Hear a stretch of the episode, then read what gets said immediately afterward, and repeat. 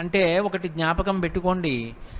సాధారణంగా నిత్య పూజ చేయడం అనేటటువంటిది పురుషుడు చేస్తాడు. ఎవరు చెయ్యాలి ఇంట్లో అంటే యజమాని నిత్య పూజ చెయ్యాలి. ఎవరు చెప్పారు? సంకల్పంలోనే ఉంది. ధర్మపత్ని సమేతస్య అనుంది కానీ పతి సమేతస్య అని లేదుగా? అంటే దాని అర్థం నేను చెయ్యాలి అని దాని అర్థం. ఇంట్లో పూజ ఇంటికి యజమాని చెయ్యాలి. ఎందుకని ఇల్లు అభివృద్ధిలోకి రావాలని ఎవరు కోరుకోవాలి? యజమాని కోరుకోవాలి. యజమానిగా ఉన్నవాడు అది కూడా అడగడం బరువైపోతే పూజా మందిరంలోకి వెళ్ళడం. ఇంకా అంతకన్నా అన్యాయమైన విషయం ఏముంటుంది ఇక నేను దాని మీద వ్యాఖ్యానం చేయడం అనవసరం. కాబట్టి అలాగే పూజ చేస్తారు అని మనం భావన చెయ్యాలి. చేసినప్పుడు పురుషుడు ప్రతిరోజు పూజ చేస్తాడు. ఏదో నైమిత్తిక తిథులలో పూజలు చేసేటప్పుడు భార్య కూడా పక్కన కూర్చుంటుంది వినాయక వ్రతం లాంటిది చేసేటప్పుడు. ఇప్పుడు ఇందులో మీరు ఒక విషయాన్ని గమనించాలి. వస్త్రధారణ నియమము అన్నప్పుడు ప్రధానంగా వస్త్రధారణ నియమము అన్నది అన్వయం ఎవరికి అంటే పురుషునకు. స్త్రీ విషయంలో అంత లోతుగా స్పృశించవలసిన అవసరం ఉండదు.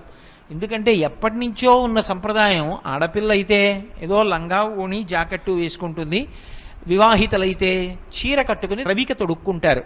మనం అమ్మవారికి అవే కదూ ప్రదానం చేస్తాం. కాబట్టి మనం కూడా అలాగే కట్టుకుంటాం. అంతకన్నా ఇక నేను స్త్రీల వస్త్రధారణకి సంబంధించిన విషయం గురించి చర్చ చెయ్యను.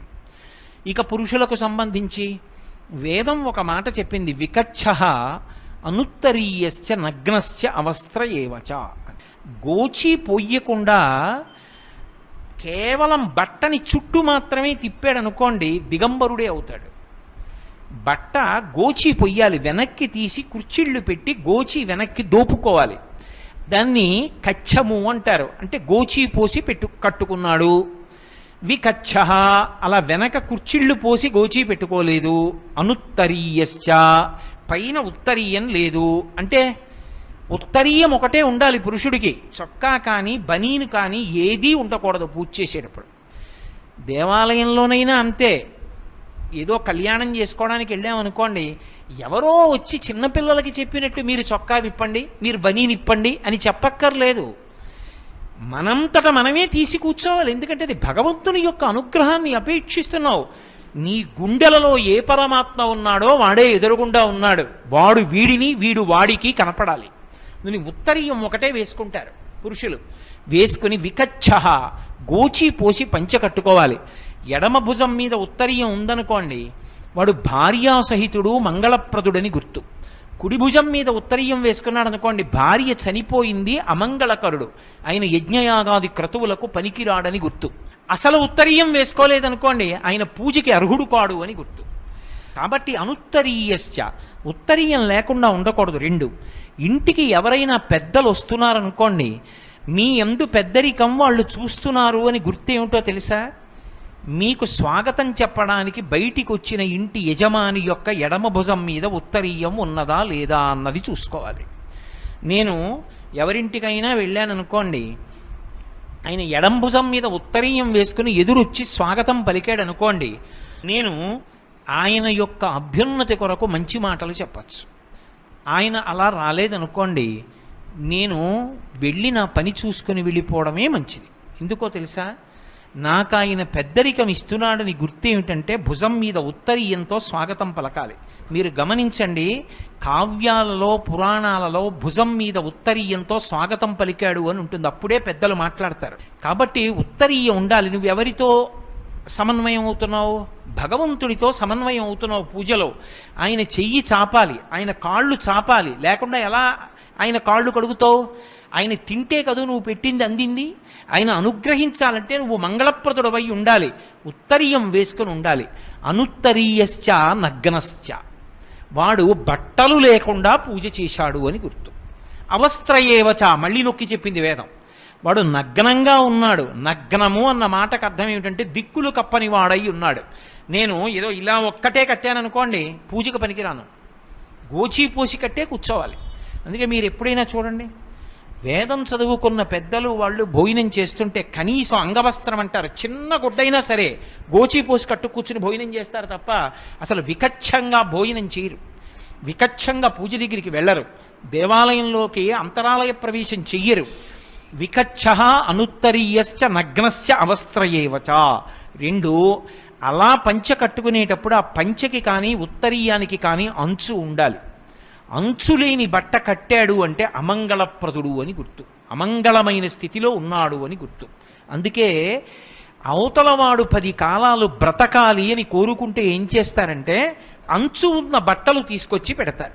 ఒక ప్యాంటు గుడ్డ నేను పెట్టాను అనుకోండి దానికి అంచు ఏముంటుంది? నేను చొక్కా గుడ్డ పెట్టాను అనుకోండి దానికి అంచు ఏముంటుంది? అందుకే పీటల మీద అల్లుడికి పెట్టాలి అంటే పీటల మీద ఉండగా నీకు ముచ్చటుంది ఓ కోటు కుట్టించాలనుకున్నావు బయట కుట్టించు. పీటల మీద కూర్చునున్నాడు భగవత్కార్యంలో ఇప్పుడు అది ఆయుక్కారకం నువ్వు ఇచ్చింది నువ్వో ఉత్తరీయం వేసుకోవాలి. ఉత్తరీయం లేకుండా బట్టలు పెట్టకూడదు. ఉత్తరీయం లేకుండా బట్టలు పుచ్చుకోకూడదు అంచు ఉన్న బట్ట పెట్టాలి. అందుకే ఇప్పటికీ మన వాళ్ళు పంచల్ సాప్ పెడతారు. పరమమంగళప్రదుడని గుర్తేమిటి? అంచు ఉన్న బట్ట గోచి పోసి కట్టుకుని ఉత్తరీయం వేసుకున్నాడు అనుకోండి పరమమంగళప్రదుడు శౌచంతో ఉన్నాడని గుర్తు.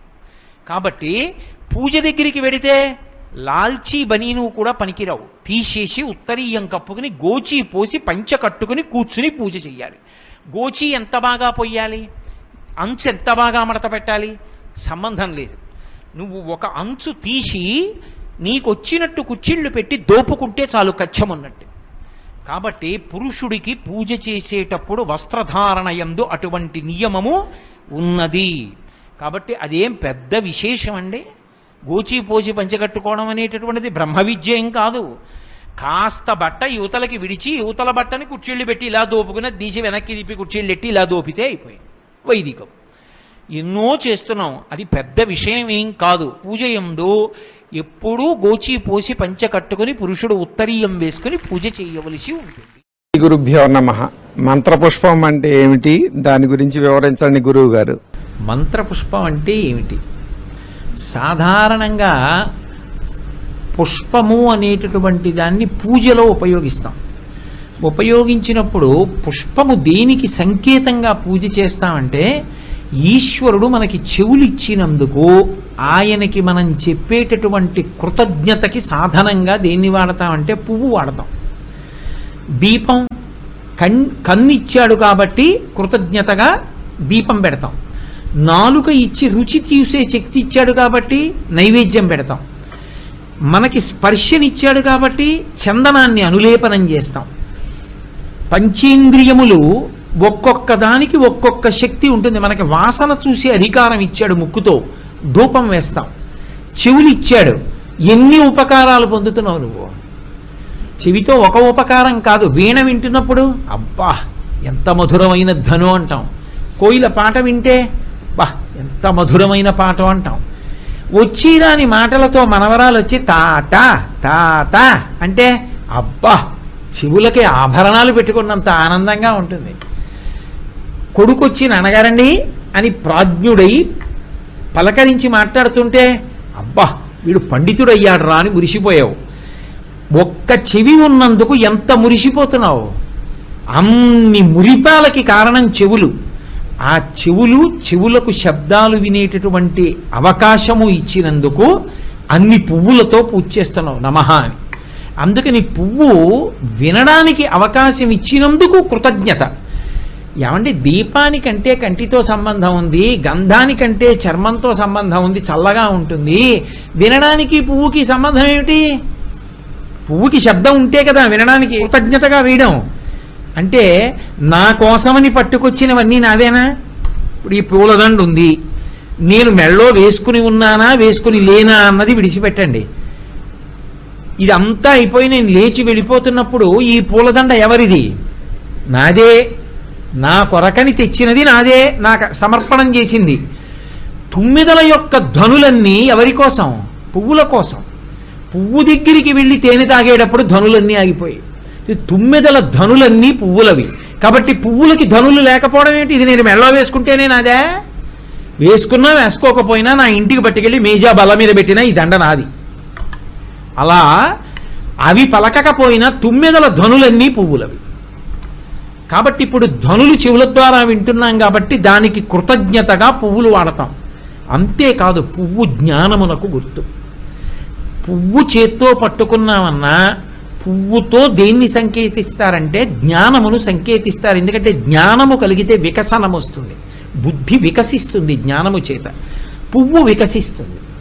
అందుకే పూజ చేసేటప్పుడు పువ్వు చిట్ట చివర చేతిలో పువ్వులు పట్టుకు లేచి నిలబడతాం. పూజ చేసేటప్పుడు కూర్చుంటాం. అసలు రహస్యం తెలుసుకునేటప్పుడు లేచి నిలబడతాం. అప్పుడు చేతిలో పట్టుకున్న పువ్వుల్ని మంత్రపుష్పం అంటారు. అంటే మంత్రమనేటటువంటి పుష్పము ద్వారా అందుతున్న జ్ఞానాన్ని లోపలికి తీసుకో. ఆ లోపలికి పుచ్చుకున్నాను అనుభవంలోకి వచ్చేట్టు చెయ్యమని అడగడానికి పువ్వు ఈశ్వరుడి పాదం మీద పెట్టు. అది మంత్రపుష్పం. మంత్రపుష్పంలో ఏం చెప్తాం? ప్రారంభం చేస్తూనే ఓ మాట చెప్తాం. నాణ్యపంధాయ నాయ విద్యతే అంటూ మొదలు పెడతాం. ధాతా పురస్తాత్యముదాజహారా శక్ర ప్రవిద్వాన్ ప్రతిశ్చరస్ర అంటూ మొదలుపెట్టి నాణ్య విద్యతే. ఈశ్వరుణ్ణి తెలుసుకోవడానికి ఇంకొక మార్గము లేదు. ఇంకొక మార్గం ఉన్నదని అనుకోవద్దు.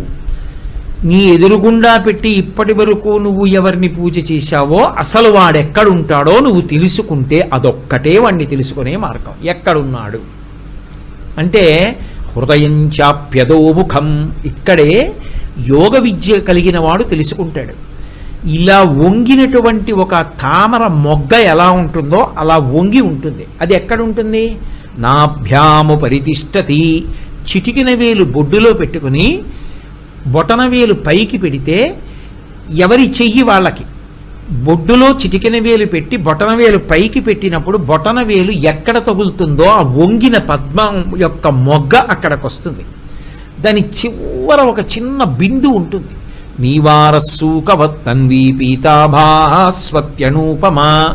ఒడ్డు గింజ చివర ములుకి ఎంత ఉంటుందో ఇలా అంటే గీరుకుని అంత ఉంటుంది అది తస్య మధ్యే మళ్ళీ ఆ మధ్యలో ఒక చిన్న ప్రకాశం ఒకటి వెలిగిపోతుంటుంది.